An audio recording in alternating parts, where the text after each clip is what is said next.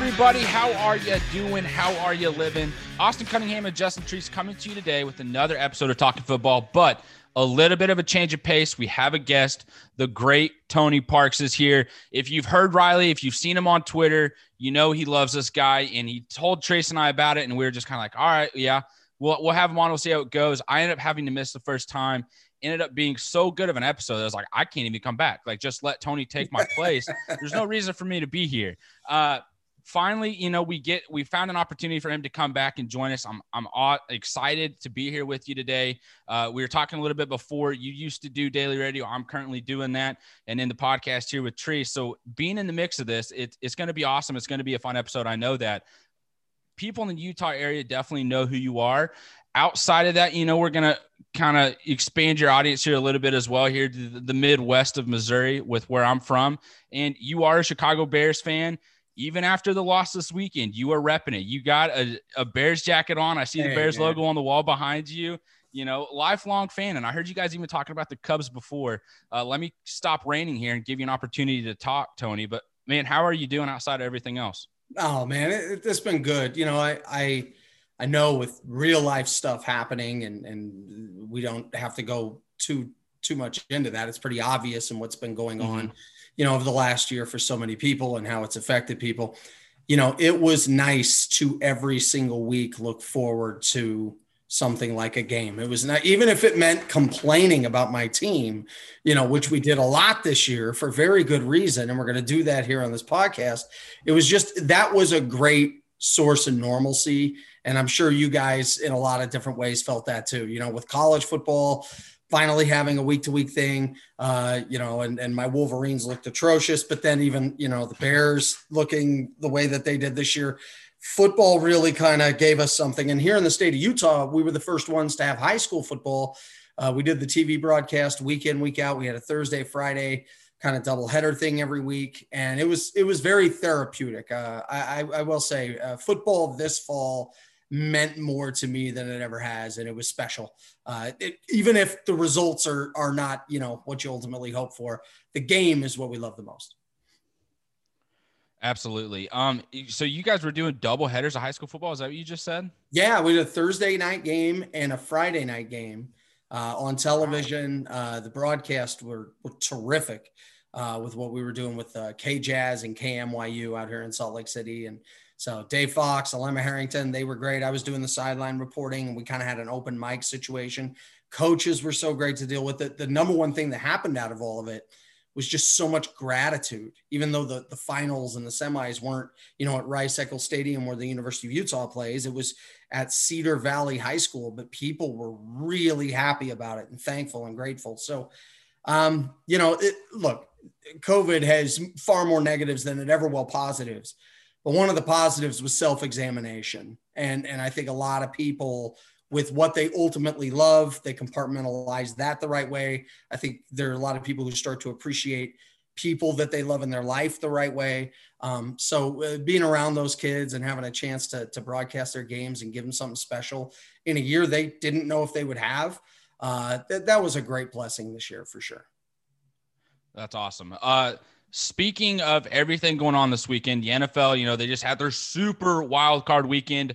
Um, it was a busy weekend for me, sitting on the couch doing nothing but staring at my television, and I'm not complaining. I absolutely loved it. But today we're going to be getting into Zach Wilson, uh, the conversations with him coming out of BYU in the NFL. Uh, his rank has honestly just skyrocketed, and it did even more after the Monday Night Championship game with you know the kind of the performance that we saw from Justin Fields against the top tier defense of Alabama. Uh, we're going to get more into the college football thoughts as well with you, and then the offseason and future of the Bears. I also heard you mention that you are a Michigan fan. Before we get into anything else, I have to ask, what are your thoughts with Harbaugh getting that extension? Like, uh, is it just Michigan saying we're fine with being mediocre and not beating Ohio State for the next five years too? Yeah, it is. Um, I, will tell you, you you have to really start setting where you want the bar to be. And I've stood up for Jim when I think that it's appropriate, when I thought he was getting too much criticism.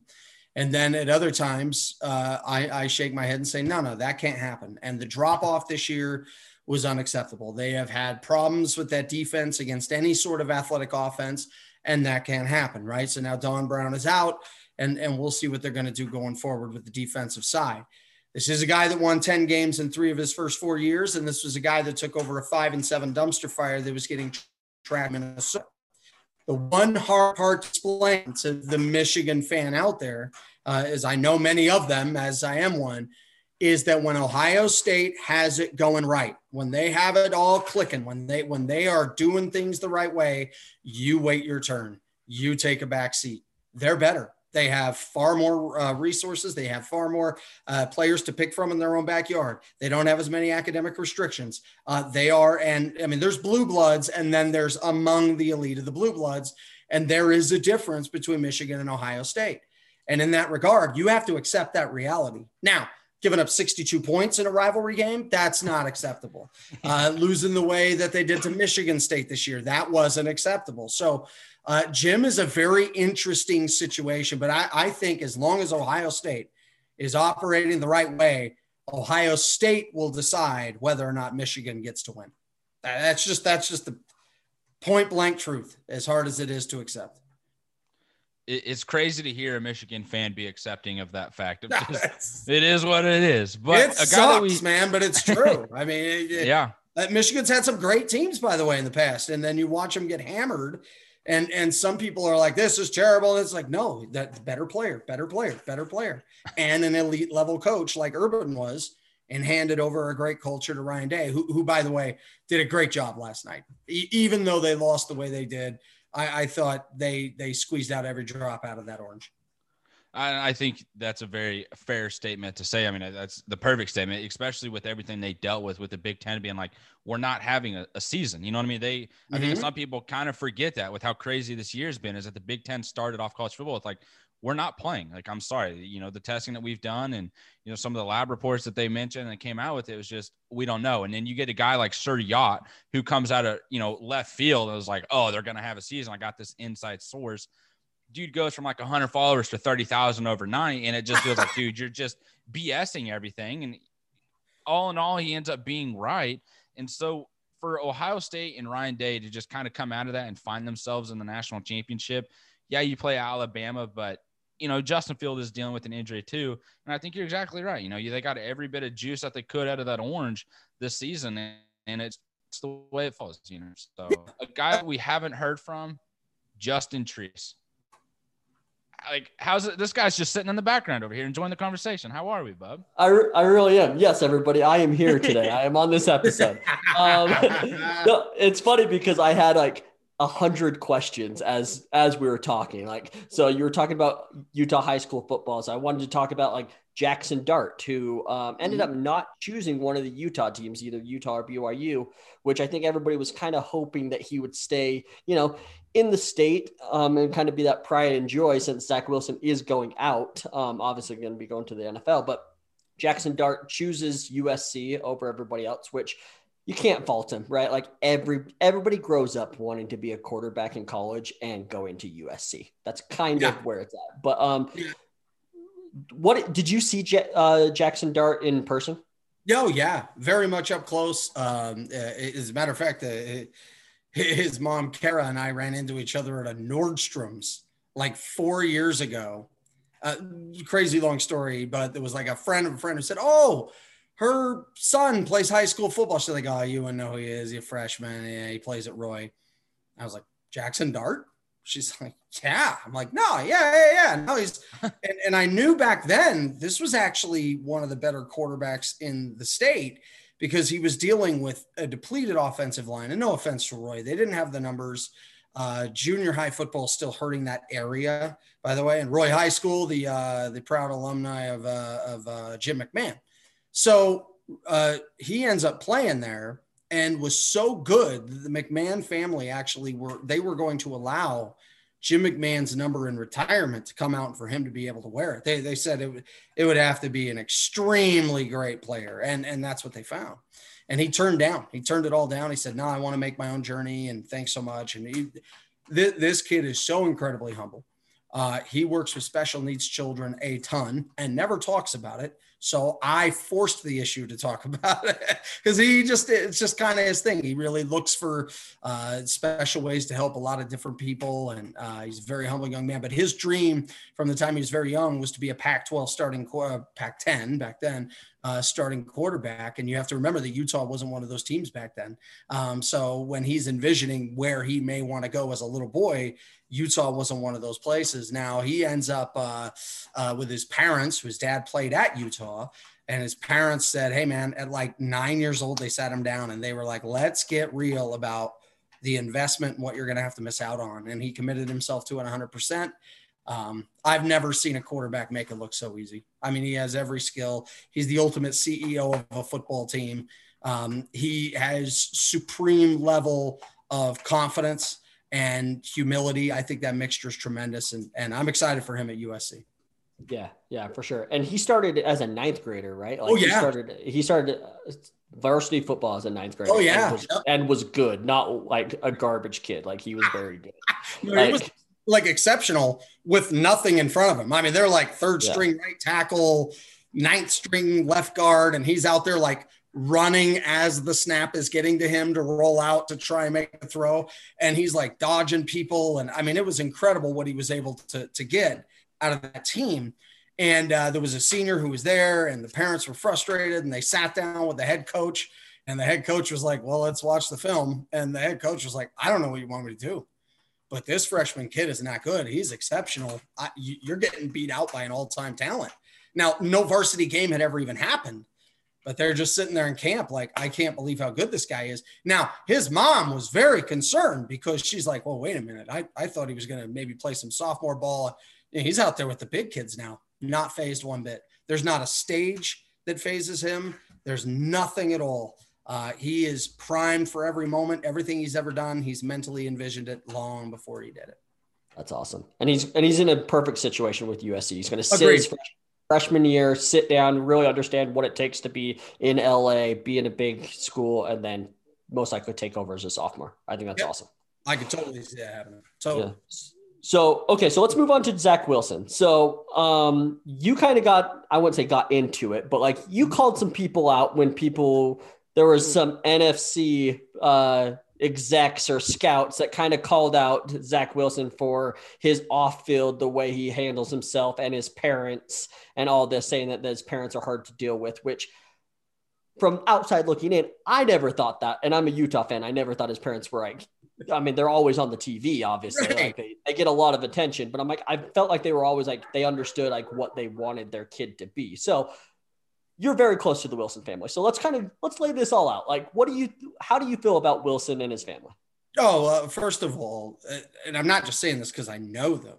Uh, I have met high school athletes in the past that were arrogant. I have met the um, the sports dad who was brutal to deal with, and and uh, you just couldn't wait till the kid went on to college so you wouldn't have to deal with it again. And look, I, I have dealt with difficult people, and uh, the, the, his parents are the farthest from difficult. They're easy to deal with. They're gracious. They're very, very humble. Uh, they're always uh, appreciative of anybody and any opportunity to talk with people about their kids.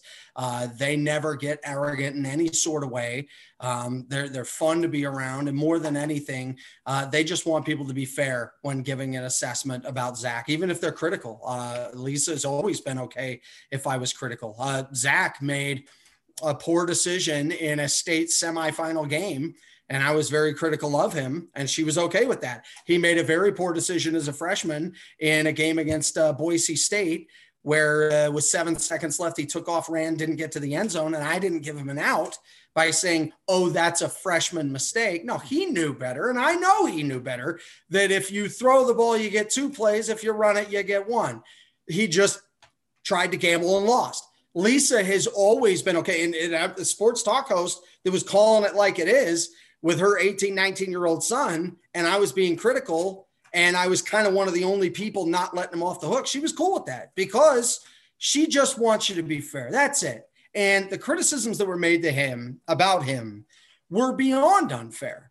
To ever claim that somebody's parents are a certain way because of a financial situation is asinine to ever claim that because a family member owns a business that might be very well known, that that somehow has led you uh, to be a person that lacks moral character or that lacks humility or that lacks accountability is pathetic, is beyond pathetic. I mean, if you looked at the logic and the reasoning of this scout, it was everything we're trying to get away from in this country. Now, I know this wasn't about race, so I'm not trying to compare exactly those two, but my point is anytime you use an element of somebody's identity and assess their morality or assess their lack of ability uh, to be competent or to lead or to be what a, a team needs them to be is beyond unfair. And to, to consider something like that acceptable because whatever the, the, uh, the marks against him that you're going to make is something that people wouldn't feel sorry for another person for. Like no one's going to feel sorry for someone with money. No one's going to feel sorry if your uncle owns JetBlue.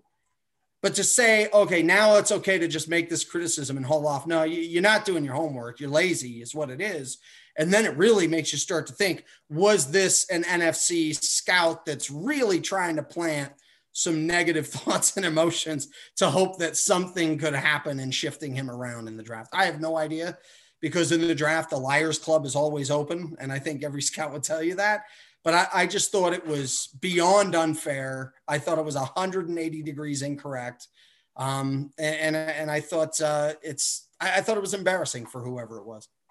And I think that is very well said. Um, and you bring up the point, uh, or you kind of hinted that way of, you know, maybe someone trying to put that poor taste of, you know, name or, you know, words in his way. So maybe he can fall in the draft because he really has had one of those, you know, skyrocket, you know, type of deals this year, similar to what we saw with the Baker Mayfield or Joe Burrow, where no one's really talking about him, you know, last year, you know, last year after the draft, you know, all these guys do future mock drafts and it's like who might be up here.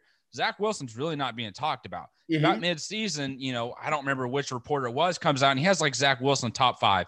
And everyone's like, what? Like this kid, like at a BYU, there's no way. The competition level that he's played, it's not that good. There's no way. And then people start watching games and like, oh my gosh, this guy's, you know, this dude's making throws. And then they give him the nickname like Mormon Mahomes. And I'm a Chiefs fan. So that, you know, that gets my attention. I'm like, what? We got a Mormon Mahomes over here at BYU. Get out of town. And then I start watching some games. I'm like, holy smokes, look at this kid go.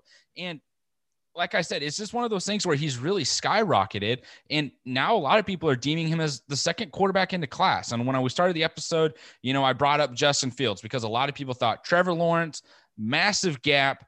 Justin Fields, Heisman favorite at the beginning of the college football season before all this COVID issues, you know, really took off and the Big Ten almost canceled their season. Zach Wilson is really throwing himself in the mix here and is now deemed as the second best quarterback in this draft with Trey Lance right on his tail. And whether the NFL does have a combine or not, Zach Wilson has a really good chance to be the second quarterback taken off the board, if not the second pick to the Jets. And depending on how this goes, it's going to be an exciting, you know, draft combine type of process here for the next couple months have is this something that you've always seen with Zach Wilson, or is it just one of those things? Because personally, I don't know with BYU. Like I mentioned, I didn't have any idea who the kid was until I heard Mormon Mahomes, and it was just like a light went off. Like what? uh, have you always kind of seen that type of play and level with him, where it was like you look at him, you're like, this is an NFL talent he he can be a guy that can come in and be the face of a franchise. Yeah, the, the one thing about him is is completely fearless. Um, but he was fearless to the point that I thought he started taking gambles he didn't need to make early in his college career, right? Um, yeah, had some pick sixes I know he'd want back, things like that. And what is crazy is, and we all know the story, he drove to LA and he worked with so many different quarterbacks and he drove, you know, 10 hours each way. Um, his unquenchable thirst to be not just a good QB, but to be elite at whatever level he's going to be at really matters to him. And he's the guy that if he had a Grand Canyon size gap between him and the second best quarterback, he would work just as if they were neck and neck. That's his mentality. And I love that about him. And I noticed that about him uh, at a very young age. And that's one of the first things that really impressed me. He didn't have to polish his game in some ways, and he was constantly doing that. It matters to him. Uh, he took it personal that he could make the big plays, but also the catastrophic error in his second year there at BYU. And you saw the difference uh, there in year number three. Uh, the amount of mistakes were incredibly minimized And then the amount of explosive plays even went up uh, an entirely different level. The arm angles on throws, rolling right 65 yards on a on a line and nails it right to his guy on a dime. I mean, th- those kinds of throws, you could get the feeling that those weren't a once a year. Okay, he got a little lucky. No, he, he knows what he's doing, and then his ability to to be able to do that and minimize those mistakes this past year I thought really cemented everything. His body looked a lot better too. I thought he got a little bit bigger. Um, he really kind of came into his own, like you said, and so he deserves all the credit he uh, that he's getting. But the best thing you said, the most accurate, is I do think that there's a notable gap between one and two uh, in this NFL draft, this particular draft. Damn straight there is, because uh, my my team's going to get him. Oh, yeah, you're let's Jack, go. Right? Let's go. Let's go. Um, okay, so let let's answer the question that everybody wants to know from Tony, and that is, let's pretend BYU and Utah played Christmas weekend. So we're far enough into the season now. Yeah. Let's let's ignore the first couple weeks of the season. Who wins if BYU and Utah played? Utah. Yeah. Thank you. They have the better players. They they um, really do. This is a this, really this has always been a really hard conversation. But then I, I, I sometimes have to really discuss this with BYU fan the same way as I do a Michigan fan, right? When Utah is operating the right way, you wait your turn now. They have the better players. My goodness gracious, they had how many guys stepping in for the first time? And by week three you're, of their season, you're going, these dudes are pretty stinking good. Uh, week two, that first half, you're like, these guys are pretty stinking good. Um, there's so many players that just started to elevate and hit a different level. I, somebody pointed it out on a tweet, and I'm for, I, and I forget who tweeted it out. It's just a just a, a fan, and I and I I, I should be ashamed because it, it was a very eye opening thing. It was like in 11 games, BYU faced uh, one five star guy and like 18 four star guys. I forget what the, right in that neighborhood. And Utah had faced something like 15 five star guys and 86 four star guys in four games. Yeah, like, I remember you. I remember you retweeting this and actually saying something about this. It so. was really glaring, and the point is yeah. that there is a sizable gap anyway between Power Five and non-Power Five. But if Power Five is operating right, and Utah really has something going now with recruiting, depth of their coaching staff, culture, competence of their coaching staff, they're loaded up in that way.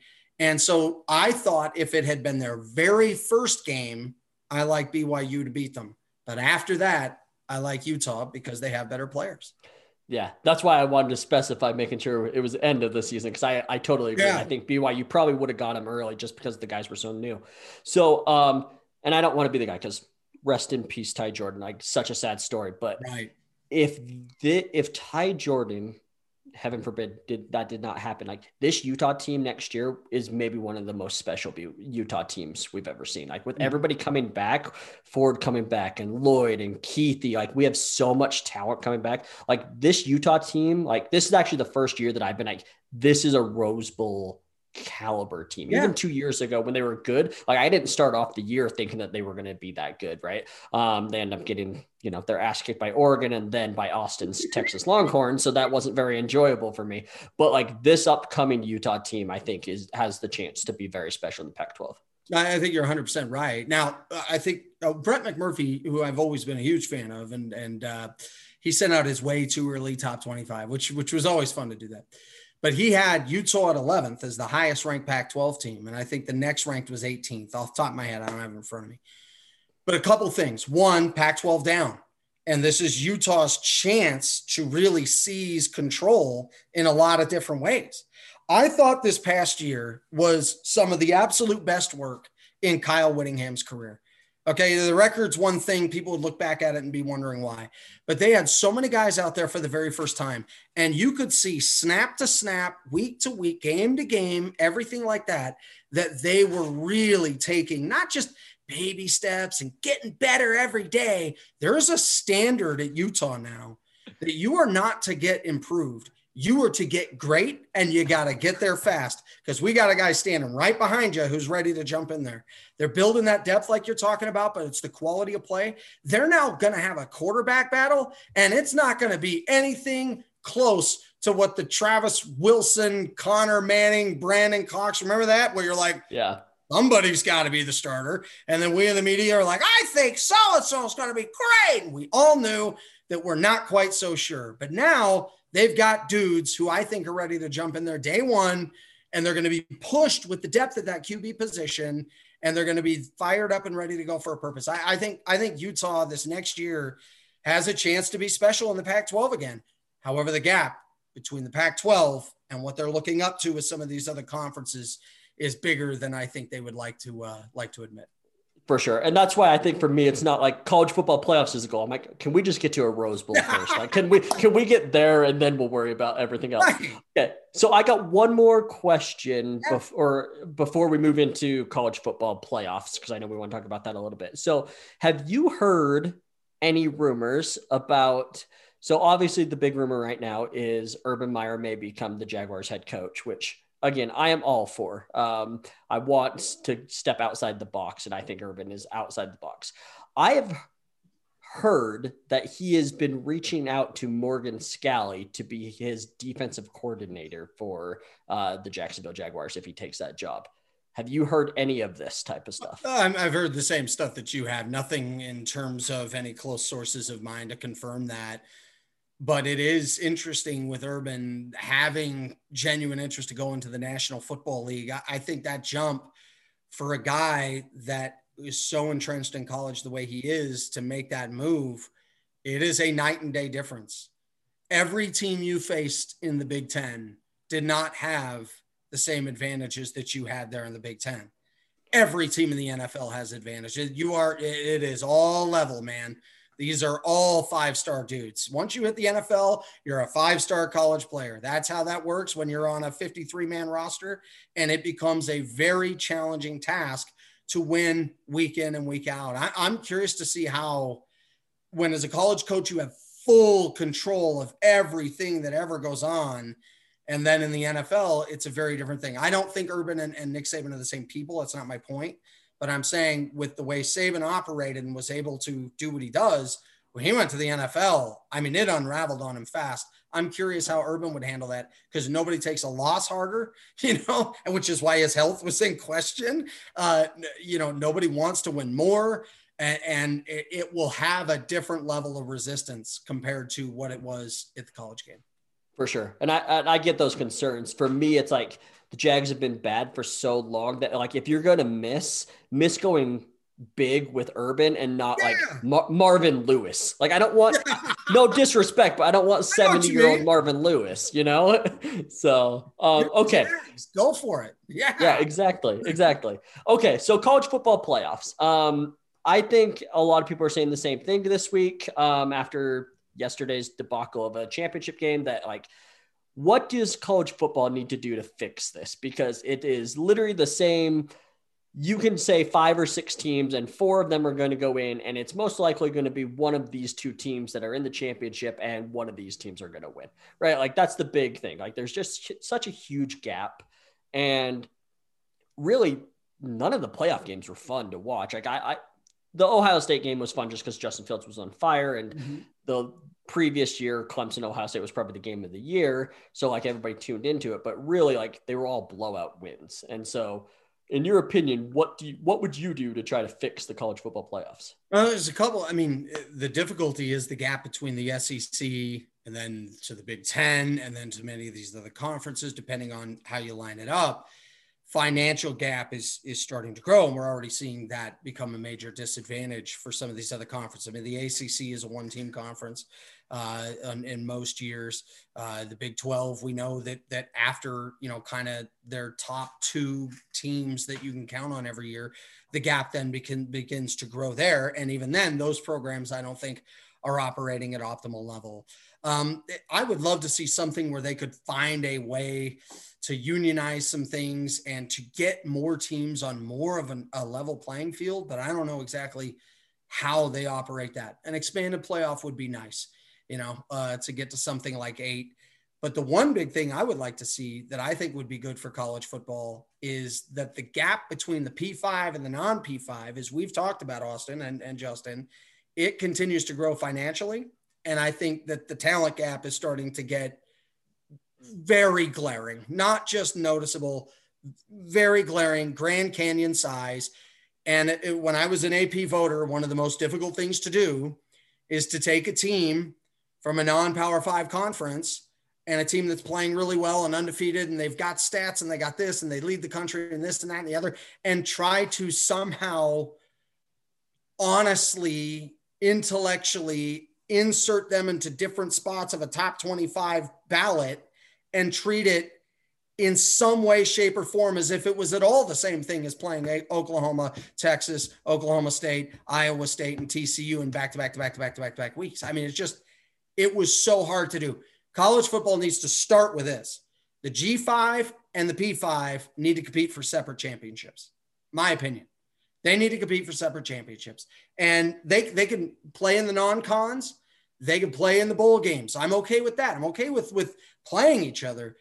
But it is becoming ridiculous when people are bantering for Cincinnati, who I thought was a very good team, and all they want is to see this team with a chance. Well, I got news for you. I think there's six, seven, eight really good G5 teams every year that I would love to see compete with each other and try to win a title. But for anybody to sit there and pretend for one minute like going through anybody in the MAC or the AAC is the same thing as battling Bama, Auburn, A&M, Mississippi State even, you know, and then turning right around and facing LSU and to pretend that you have that kind of depth is ridiculous.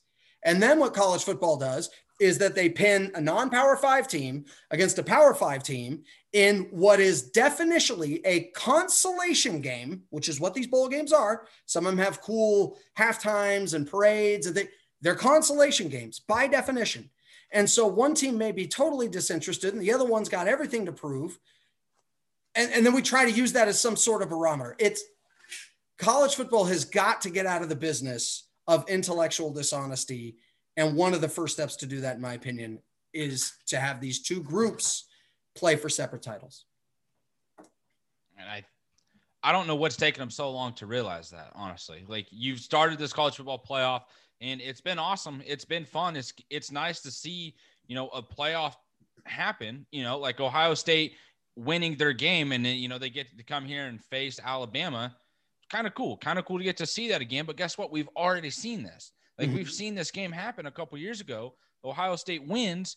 This year, Alabama kind of gets redemption. But like you bring up a team like Cincinnati, who has, you know, plenty of upperclassmen and a quarterback who's coming back, a great edge player who is also coming back. And so their talent is going to be there again next year. It's just like you mentioned, we're probably not going to see them in the college football playoff. And if they do, they don't have the depth to compete at that high of a level in a playoff type of game like an Alabama, Ohio State, a Clemson. I mean, shoot, even Notre Dame at this point, who who knows how good they're going to be next year because they're losing, I think, four offensive linemen and a four-year yeah. starting quarterback in Ian Book. It's it's so up and down, but at the same time, at the same time, to your point, why haven't they realized this yet? Like, why can't you just have a have a Power Five you know, is like these are the top guys. Let them compete at a championship. Everyone else is good. No disrespect. No. You know, like be honest with yourself. You're not as good as these guys and compete here. Like you still get a national championship. You still get to have that parade, you know, and that celebration.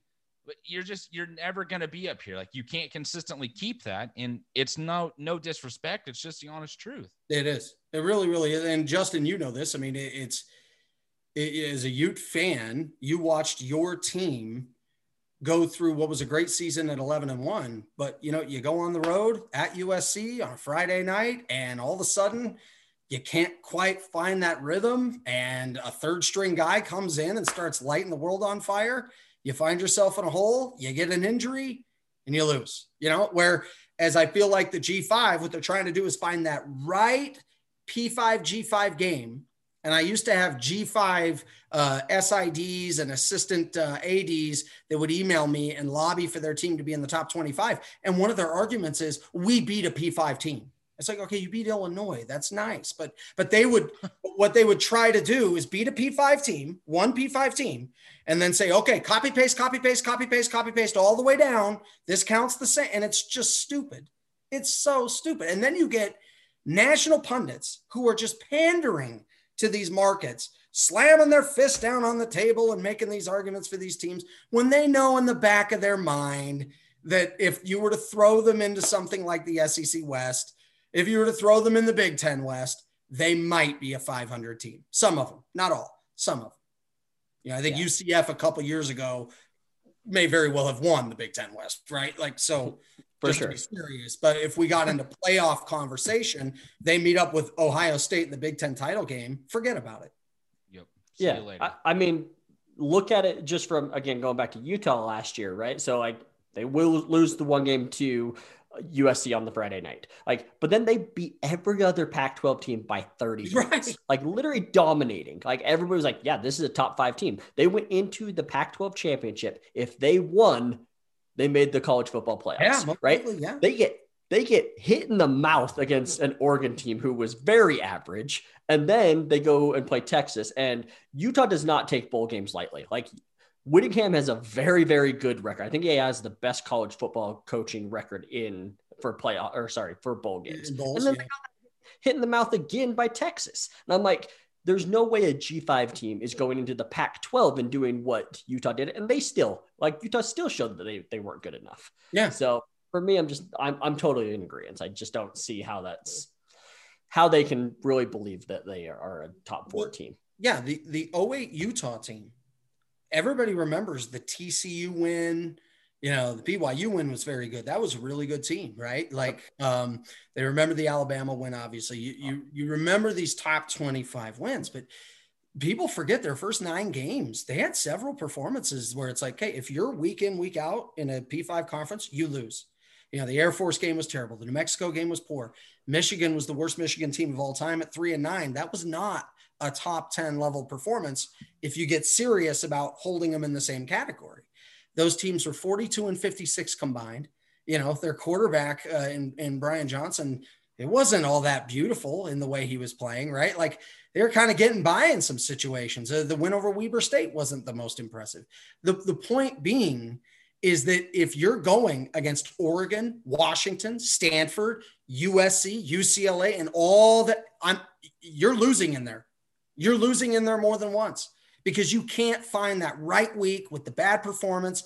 And thank goodness it was New Mexico. You can't do that in that situation. So, by the way, the 08 Utah team deserves a ton of credit. I'm just saying, like, there's the break that comes from a non Power Five conference. I think Ute fans could speak to what I'm talking about more than any because it was a, it was, you know, the 2000s they experienced it one way and the 2010s they've seen it the other. Yeah, totally agree. Go ahead, Austin. Oh, I just I just wish they would figure this out sooner rather than later. So we don't do this for another five years. And it's like, okay, in three years, we're going to have two separate championships. Like it took long enough for you to get a playoff. And now, you know, let's just get this figured out and realize it and just get moving forward so we can all enjoy college football instead of dealing with a Cincinnati or a Utah, you know, some of these teams at UCF you know, just screaming for an opportunity and just knowing that they're not going to get it. Right. Like I would much rather, like you said, like a G5, go in there. It would have been awesome to see, you know, a UCF versus a Utah type of situation. And I know Utah's in a power five or whatnot, but still like at that type of level, like that could be. It, it, here's a question for you actually.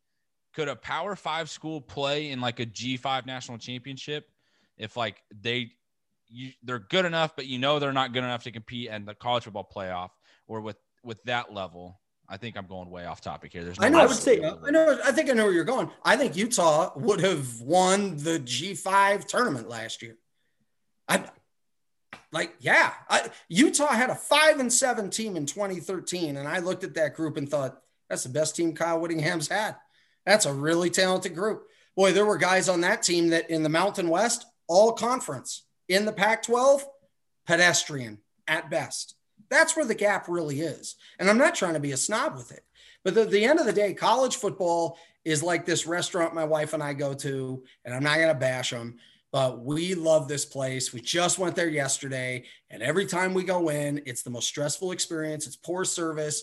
Uh, if you're within the last two hours, they pretty much put all your stuff in at the go box and pretty much tell you to have a safe drive home. Like they don't want you to stay. They let the garbage pile high. They never take care of the bathroom. They'll turn the volume up in the back as loud as they can. They never clean off a table in the last two hours. You, know what I mean? Like they could not be less welcome. They could not be asking for us to go somewhere else. I mean, it's so bad. And I complain about it every time. And I take one bite and I'm back. That's called that's we deserve better service. But guess what? The next time Nat goes, You want to go there for dinner? I'm like, yeah, yes, I do. And I and I keep coming back every time. That's college football. And uh, that's what it's been like. So I'm with. That's also my golf game that. for the for the record. That's oh yes. Yep. um, that's amazing. That okay. one good drive off the box, you're yep. back. that uh, one chip to sure. the green from 150 out. I'm pretty yeah. good at this. and, and, it's always hole 18, by the way. So you really end off, uh, uh, end off a high note. So, um, okay, let's move on into the NFL for a little bit here. So we talked about it at the start of the episode. Uh, everybody knows from the last episode you were on, huge Bears guy. Um, you and I had a lot of good discussions last time about how we thought Anthony Miller was going to have a big year this year, mm-hmm. and I think that he actually stepped up. Like it, maybe the stats don't show it, but I think that he uh, he improved. We talked about Allen Robinson a lot. Obviously, I'm a diehard Allen Robinson guy. Yeah. Uh, he's Allen, just come, just come home this offseason. Yeah. we got Trevor Lawrence now. You're gonna have a new quarterback. Yep. Yeah. yeah. Um. So, um, just tell me what went through your head on Sunday afternoon while as you were watching this game. Everything about that game was very symbolic of what we saw of that team the whole year. I mean, this was one of the worst playoff teams in the history of the NFL. If I was the Bears, I wouldn't even count it in my history of making the playoffs. I mean, my heart, I tweeted this out. My heart was like, let's go, baby. Bear down, playoffs, anything can happen, NFL. My mind was like, just get your t shirt and get the hell out. You guys are absolute, you have no business being here. I watched every snap of the whole entire season. And the whole time I just kept sitting there thinking, this is a lucky eight and eight team. This is the luckiest eight and eight team. And, and, and you watched specific plays which showed you where this team was really at. Like you're in the playoffs, you got a quarterback on a fourth and four who's running for a first down and looks for a spot to get out of bounds short of the sticks on fourth down. Just, yep, just looking for a spot. Yeah, here it is. Other team's ball. I couldn't believe it. There was another one. They're down 7 3. They got like a buck 46 to go, two timeouts before halftime. They're going to get the ball after half and they're just trying to get to half. And I'm going, okay, you're playing not to lose. You have to be one of the only teams in the history of this game to be playing not to lose while losing. I, have yeah. never seen that. It was unbelievable. And I'm sitting there going, okay, if you're this afraid of the guy that you traded up to get in that situation, you've admitted right there, you're never going to get him where you want him to go. You're never going to get him. Everything about that game and the Green Bay game, too, right there showed you because they won those three games. You wonder, all right, the old Lions showed some things. Could this team have have they possibly turned a corner here? And the Green Bay game and the uh, the game against uh, the Saints totally showed you that they have not. That with Matt Nagy and uh, I almost called him Charles, um, but with Coach Nagy and also with Mitch Trubisky and Ryan Pace, you're not going to the 7 Eleven, let alone go somewhere deep in the playoffs. And the one thing that jumped out to me so often, and it happened time and time again in the Saints game, the Packers game, and all season, was the countless amount of times in which the team and the staff showed that they fail miserably at mentally processing the game. And when that was bad, it never got better. I mean, receivers going out of bounds a yard short, or a foot short. You, you, you know, like on their own, just on their own, uh, not knowing when to use timeouts. Um, two 12 men on the field penalties on a defensive game ending drive. Like you're on defense and you continue a drive because of two 12 men on the field penalties because a guy sprinted and then slowed down five feet before the sideline and got a flag, lining up in the neutral zone, jumping off offsides when it was clear the Saints were never going for that but they did it anyway because they're not mentally processing the game. And then the one that jumped out to me the most, and Nat and I were talking about this, my wife and I were talking about this. I showed her the videos of it. We're at the playoff game against Philly two years ago, and they're on that potential game winning drive. And they got the ball at the 33, first and 10. They throw a seven yard out to Robinson. He catches it, forward progress at the 26, clock's moving with 31 seconds. And Mitch is looking at the sideline for directions, looking at the sideline for directions, gets directions, spikes it with like 14 seconds left. Now, turns out that they probably weren't going to get a better look than they were at that field goal and he misses and whatever. But then two years later, you're at home against Green Bay in a game that may, may make or break your chances to go to the playoffs. And here you are before halftime. Mooney goes out of bounds a yard short. You got to go for it on fourth down. You QB sneak. And instead of using one of your three timeouts, which you still have around midfield with a minute something to go, you just let all the time wind out as they're unpiling bodies and pretty much make it to where you don't have much of a chance at a touchdown. You're probably going for a field goal now. But then later in the drive, there's a throw that gets them into a good position. And what's Mitch doing two years later? Looking to the sideline, taking forever, can't get the information. Here's the point in those two years, in these three total years, you better have figured out time, score, timeouts, and exactly what to do the moment the play happens. You've gone through those scenarios. The fact that that never got better should tell this organization everything. And I think they, I, I, am not trying to be the overreactive fan. I genuinely believe it. It's time to start over in so many different areas because this was as hollow of an eight and eight that you'll ever see. Well, first off, I want to apologize. Um, because I died laughing at that. Just everything you said was, I mean, it's spot on. And, and you're a fan and you experienced this. And I think, and that was, I mean, that was honestly the question I was going to ask. It's like, what do you think the future of the Bears is? Like, is it Mitchell Trubisky or Nagy? Do you keep Nagy and move on from Trubisky, vice versa? You pretty much just mm-hmm. answered. It's time to move on from both of them. It's just clearly yes. doesn't seem to be the answer. The sad part is, though, the Bears still had a chance to compete in that game yes. against the Saints. And it's just any opportunity that they had to capitalize, they just decided to piss it away. Like mm-hmm. you get a, a, wide open deep touchdown and you drop it. Like he, I can't even say he dropped it. He just didn't bring his hands together. And if you're an NFL wide receiver, I don't think it's been a long time since I've seen that happen. Like to be that open and just create like a basket for like a basketball, just be like, come right through this and you get three points nail. I mean, just swished, right? Like you just heard the net snap with that type of throw in that situation. And it's just, even after that, it, it just felt like the Bears still had an opportunity and that they were slowing down that Saints offense enough to keep their offense in it. And then it just, it never got any better. And at the beginning of the season, I tried to defend Matt Nagy. I was like, hey, you just get him an actual quarterback you know, someone that can read the defense, understand situations and games, and make the right decision and throws, you'll be fine. And he can have a good offense. And then as the year goes on, you know, you see the switch to Nick Foles, and that uh, I believe it's the Atlanta game. Like, yeah, Trubisky throws one interception, bam, here comes Nick Foles, and everyone's like, "What's going on?" Like, you guys are, un- I believe they were undefeated, or they had just lost a game at this point in the year. And in my mind, it was like, well, Matt Nagy goes, "Hey, I just proved to everyone that Mitchell Trubisky's not the guy. I got to save my ass here. This is my job. I got to bring in Nick Foles. And then everything crumbles. And then he gets to a point where he's like, forget about it. I'm going to bring Trubisky back. And he does. And then they go on like this win streak, right? And they get to eight and eight. They sneak into the playoffs. They have a disappointing type of game against the Packers. It is what it is. But then you come in the playoffs and you still have an opportunity. And like I mentioned, they piss it away. Oh, so yeah. within the future here, you know, there are, I believe, six head coaching opportunities right now. None of them have been filled yet. I mean, the Bears are kind of running out of time if they don't think Matt Nagy is the answer, or if they do think they want to give Nagy another opportunity here. Do you move on from Ryan Pace and do you move on from Trubisky because they didn't they didn't sign you know his fifth year option there after taking him in the draft?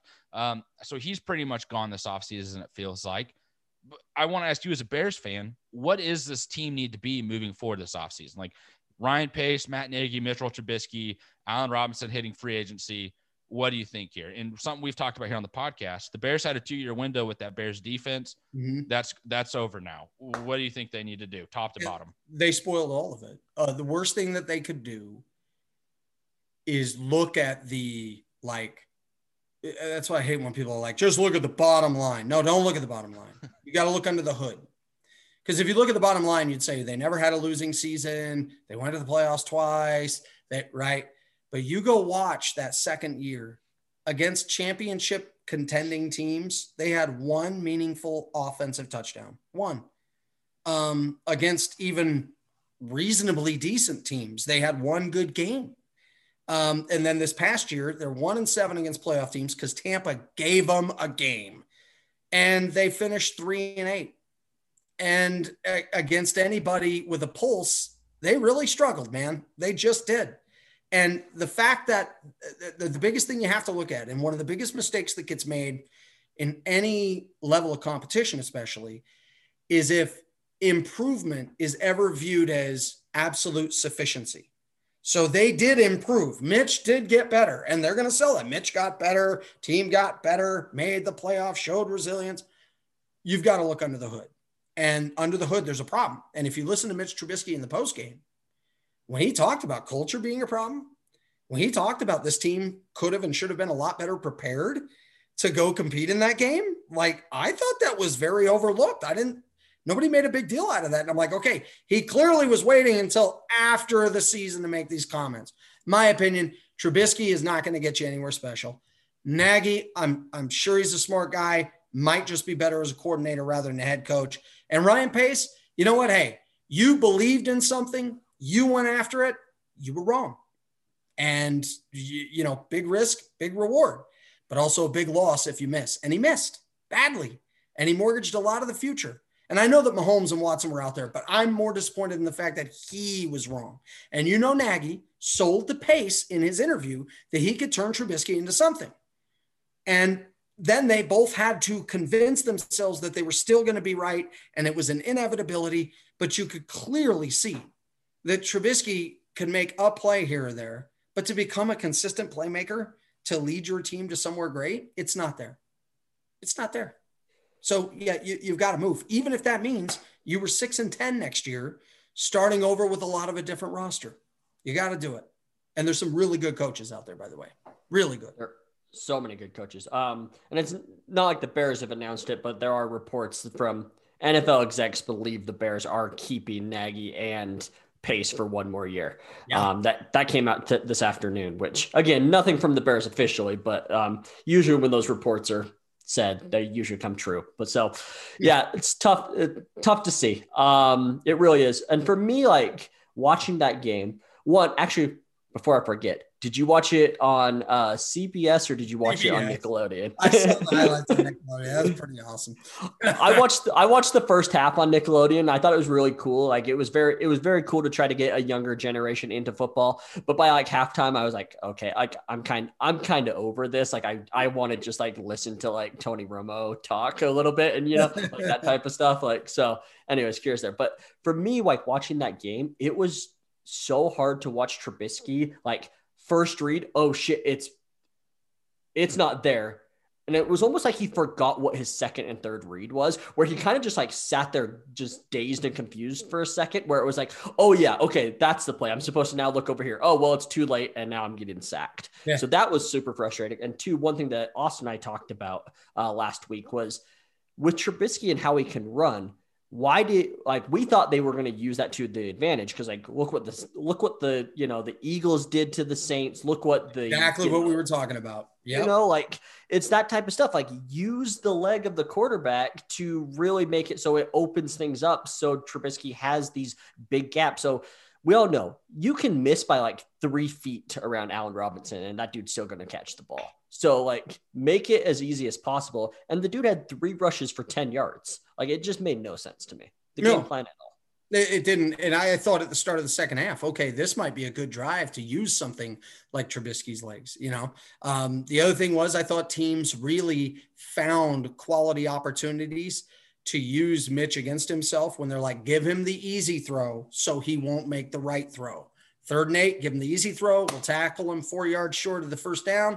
They're punting. It's our ball. I never felt like on third and eight, on third and 11, like, here we go, sit back, plant that back foot, and make a throw. I never felt like either the trust wasn't there or that uh, he didn't have the ability to do it or to read it, whatever it was, it wasn't there. And the Bears wasted a crazy amount of talent, in my opinion, with this group. Uh, Robinson's a great number one. I think he's one of the best five receivers in the NFL. I think Mooney was a terrific number two and a very great bright spot. Uh, that like the, the, and and Anthony Miller, who you and I were both very big on.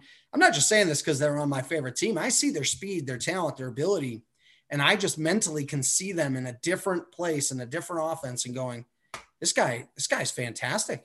Uh, I thought their tight ends were really good and, and very versatile. I I just I looked at the team overall, and then defensively, I think uh, Austin, you're the one who said it. I think that they they missed that window of a defense that that was regressing, no doubt, but had a chance to still be pretty good. They, I think, I think this was a huge missed opportunity. I thought they just kind of flexed their way to eight and eight, and instead they're going to try to convince the front office that they were one bounce here and one play there, and anybody who watched them knows it's BS it's complete BS. And uh, from head coach to quarterback to GM, I'm not just saying this because my favorite team isn't as good as I want them to be. Uh, th- there, there's nothing there that makes me go, oh my gosh, they're going to be elite someday. You have to be good in those areas, and they're not. They're just flat out not.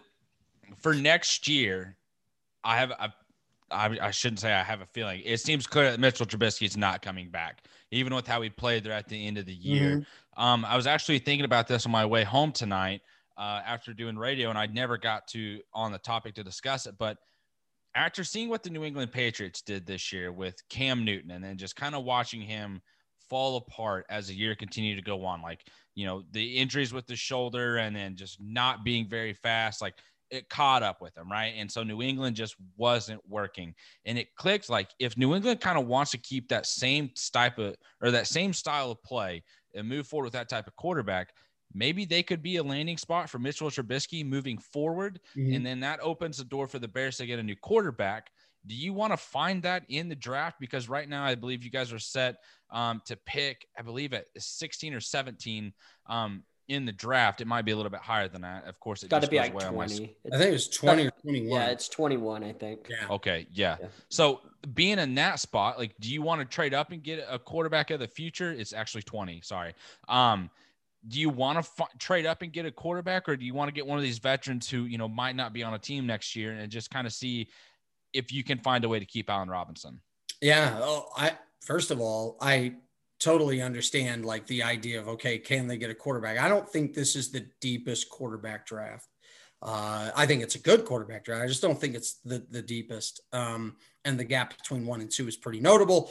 And Justin's boys are going to go take. Uh, uh, you know, we we all know what you're going to take. You're going to take Trevor Lawrence, but when, when I look at them and say, okay, it's time to start over in that way, yeah, finding a veteran could work, but I think you have to find a veteran with a coach that knows how to work with different players who've been in the league you know, with Nick Foles being there, gosh, I was like, man, I, I really like Doug Pederson a lot. You know, I, I like Eric Bieniemy as a guy that could, you know, be a head coach. Like, there's some really good head coaches out there, and quite frankly, I I think it needs to start there. Um, and so for them to be able, the, the one thing you know is is Mitchell's not the answer. So even if you don't have the answer at quarterback this year, you've got to start over. I think they may have to really take a step back before they take a step forward. And sometimes NFL teams get very afraid to do that because they don't want to look wrong, right? They want to look right. They want to look correct. So maybe standing pat becomes their answer. And then when the Bears let go of Lovie Smith, Mark Trestman was the wrong hire. But Lovie Smith, getting rid of Lovie, even at 10 and 6, was not the worst decision ever. You just got to make sure you find the guy that can actually, you know, get you better. People forget Lovie Smith was 0 and 16 in his last 16 road games that were against teams that made the playoffs. And a lot of these losses were like black eye, horrible, 54 to 11. Like, I mean, bad, bad losses. Maybe that one wasn't his, but like 45 to 10 type losses, never in it. And so the point was, you know, you want to find somebody who could take this talent and compete better against the elite teams. Well, Mark Trestman was clearly a disastrous hire. So just because he was a bad hire does not mean moving on from Lovie was a bad move. I thought the Bengals for all those years with Marvin Lewis. Uh, I thought, you know, even if you, I think that they sometimes were so afraid to miss on their next hire that they just stood pat and found themselves in a really weird spot for so many years. And I'm really afraid, as you talked about, Justin, with the the, the reports coming out, that the Bears are going to bring back Nagy and bring back that they're they're going to find themselves in that position. And I think it's too bad because the ownership has just done a poor job of recognizing truly what wins and what gets you to elite levels in the National Football League. And so, uh, you know, like even if you had to start over at quarterback and start over at head coach, and even if that meant, you know, you got to move on from some players that that you really really like, and you got to start over a little bit, even if it meant one step back before you took some steps forward, you might have to do that. But sitting here in this middle ground, like they're not going anywhere special next year with Nagy and and Trubisky, and I mean it's not it's not how they're not one player or one play or one thing away. And the examples I gave you are so glaring that there's certain problems they've had that have never gotten better. And some of those are very much self-inflicted. And so and when your quarterback's talking about culture, after a third year head coach, you've had plenty of time to instill culture. You're in the playoffs. And you didn't think your team was was was prepared enough to give yourself a chance to win. And, and as a front office and an ownership, you're going to say, yeah, bring them on back. this is competitive sports. If this was a cooperative activity or recreational level, you say it doesn't matter. It's slow pitch. Who cares? But that's not what this is. I mean, hell, Doug Pederson just got fired. Exactly. Doug Pederson got, oh my gosh. And Doug that Pederson guy's out fired. there. That guy exactly. is out there right now. And the Bears are like, ah, the snaggy guy. Okay. yeah, totally. Yeah. Like, think about it. Doug Pederson, 2017 wins the Super Bowl. Yeah. 2018, if Alshon Jeffery can catch a ball, oh my gosh! they're in the they're in the NFC Championship game. 2019, that that team was very good. Mm-hmm. They were a Jadeveon Clowney cheap shot that made it so they lost. And then this Plenty year of injuries. Obviously, obviously a disaster with injuries and everything. So like yeah. three out of four years, fantastic for Doug Pederson, and now he's let go. Yeah. Given I I think he probably saw like it's impossible to fix this cap situation and i'm going to have to release all my good players and probably going to have to trade my top five overall pick because like we literally can't afford him um, so i'm going to get the hell out of here but anyway um, so and i say this about a lot of teams and maybe it's just because i love the guy but like mike mcdaniel the offensive run coordinator for the 49ers is like a perfect fit for the Bears because they want to be running the ball and they have guys like Montgomery and Cohen when he gets back from the obviously the ACL injury. Mm-hmm. But like you can do that and then you don't really need to worry about like you can wait a year for a quarterback to find one if it's free agency or in the draft or whatnot because you're going to be a run first team and i think that I just love Mike McDaniel and I think he deserves a head coaching job. Um, so like I just advocate for him anywhere. But like yes. now that I think about it, the Bears are like a really good spot because they want to be a running team anyways. So yeah, there's really good coaches to hire as coordinators looking for upgrades or head coaching job. I mean, you're just looking at it going, oh my gosh. This, you know, we talk about draft. Is it a good draft? Is it better? This is a great offseason for coaches. Underappreciated and undervalued Eric Bieniemy. I mean, this is this guy. I think would would fit really, really well with what they're doing, especially if you want to talk about bringing in Deshaun Watson, which might be, you know, the answer to that. I'm not sure exactly how they put that together, but I mean that that is an option those are two guys that, that, like that could work well. Like that's a situation that's possible. Doug, I tweeted that out last week or the other yeah. day actually. That the Bears should. I'm like first round, second round, this year, next year. Find a way. I'm like just find a way to get him. Like you guys messed up in 2016 or yes, like like make it right. I'm like even if you have to throw Khalil Mack in there at this point, given this year it's going to be hard because it's like a $35 million cap hit for you guys if you guys trade him. Like next year, you guys actually have an out of 12 million, which I think you guys need to get out of because he is getting paid mm-hmm. probably mm-hmm. too much for what he does yeah. at this point in his career. But like if you guys can, like you do whatever you can. Like I even said this, I'm I'm a I am obsessed with with Trevor Lawrence. Like my wife is terrified about how much I like him. I would mm-hmm. give up pick one, pick 25 and 33 for Deshaun Watson. Like I, I'm like, I already know he's, I already know he's fantastic. Like I don't need to worry about like what what happens if Trevor Lawrence doesn't have all the best players. Like I don't have to worry about that with Deshaun Watson. I know he's fucking good. So like I just want him. Like you know, like that's how yeah. I feel. Well, so. instead of basing something on a hope and a prayer, you know, and I think, I think Bears fans, they would be like, yeah, it sucks to have to admit you missed this now, but at least you made it right. You missed him the first time. You got a chance to get him the second time. He's right there. He's hungry to go out and, and, and have success and win and, and play with some talent around him. Um, you know, I think it'd be a great scenario. I think it'd be a great situation. Um, but I think right now in Chicago, you have way too much pride hanging on, and this is a very difficult thing when people in, in positions of leadership will not give in to the fact that they missed, that they were wrong, that they have to, you know, you have to admit to your boss, I took a swing, I missed, I want to try to make it right. And instead, it, it, in so many different ways, they want to believe that no, I did hire the right coach, and then this little thing went wrong here. And it, it sounds to me that Pace or and or Nagy or whoever else is great at selling to the McCaskey family that you know, uh, that they're not that far away. And it, it, like I said, you look under the hood, they're light years away. I mean, that, that, that performance against the Rams. I mean, it's just, it was like, dude, you are nowhere in the neighborhood. You know, the Panthers dropped six passes. That was a huge break to win that game. The Lions dropped a game winning touchdown in week one. The Falcons, the Falcons, uh, you know, I mean, all of that happened. Tampa literally handed over a game to you. I still can't believe the Buccaneers blew that game the, the point is all of it together to sell or to try and convince yourself that that this team is in a position to do anything great. I mean you're just you're blind. You're totally blind. And i don't know. I don't, I don't see it. I haven't seen enough that shows me okay they've lost but i can see where this guy is gonna make the step. I can see where he has the tools. I can see where this mixture is gonna pay off. You can sell me on the Chargers talent right now. I think if they get a great coach, they could be dang good. I'm actually oh, looking yeah. at that team going, dude, watch out for that group. I don't feel that way about the Bears. I don't, I don't feel I don't I don't feel that they're one thing away. I think they're plenty plenty more pieces than people realize. So making the playoffs was nice. If you look at the vehicle from a distance, you say, "Hey, they're okay," but you look under the hood and you go, "Well, there's there's problems." It's like the mechanic who plugs in the the little what the diagnostic test, and it's got like 55 codes. I mean, the vehicle's running. yeah. You know, it looks fine but it's got like 55 codes, and any which one of those is going to lead to a massive repair. For sure. For it's sure. just telling you to scrap it at this point. Just yes. scrap the car. Yeah. yeah.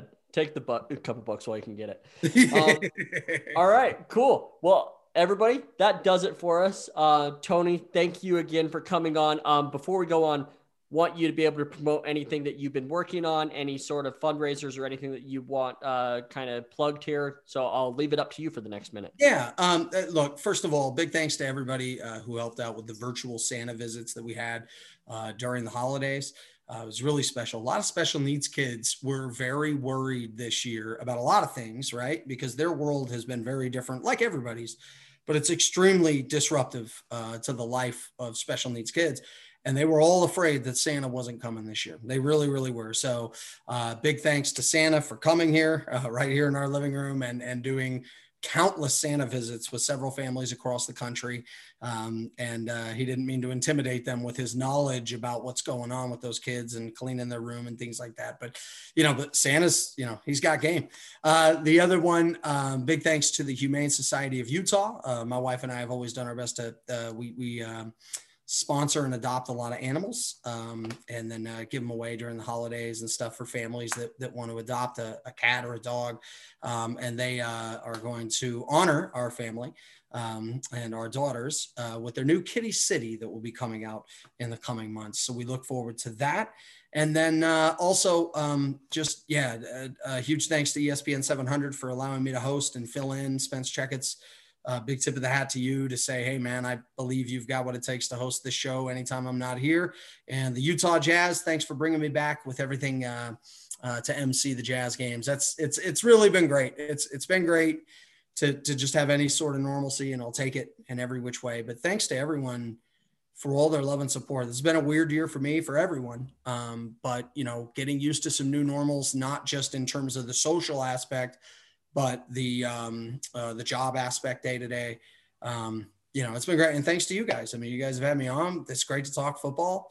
And so you can follow me on all channels of social media at Tony Parks 801 and uh, check out the Tony Parks podcast. I'll be talking a lot of NFL playoffs, uh, college football, jazz, you name it. We're going to cover it right there. So it, it, this was a lot of fun. And, and thanks for giving me the chance to promote that. Yeah, absolutely. All right. Tacos, that does it for us tonight. And tonight we've been talking football.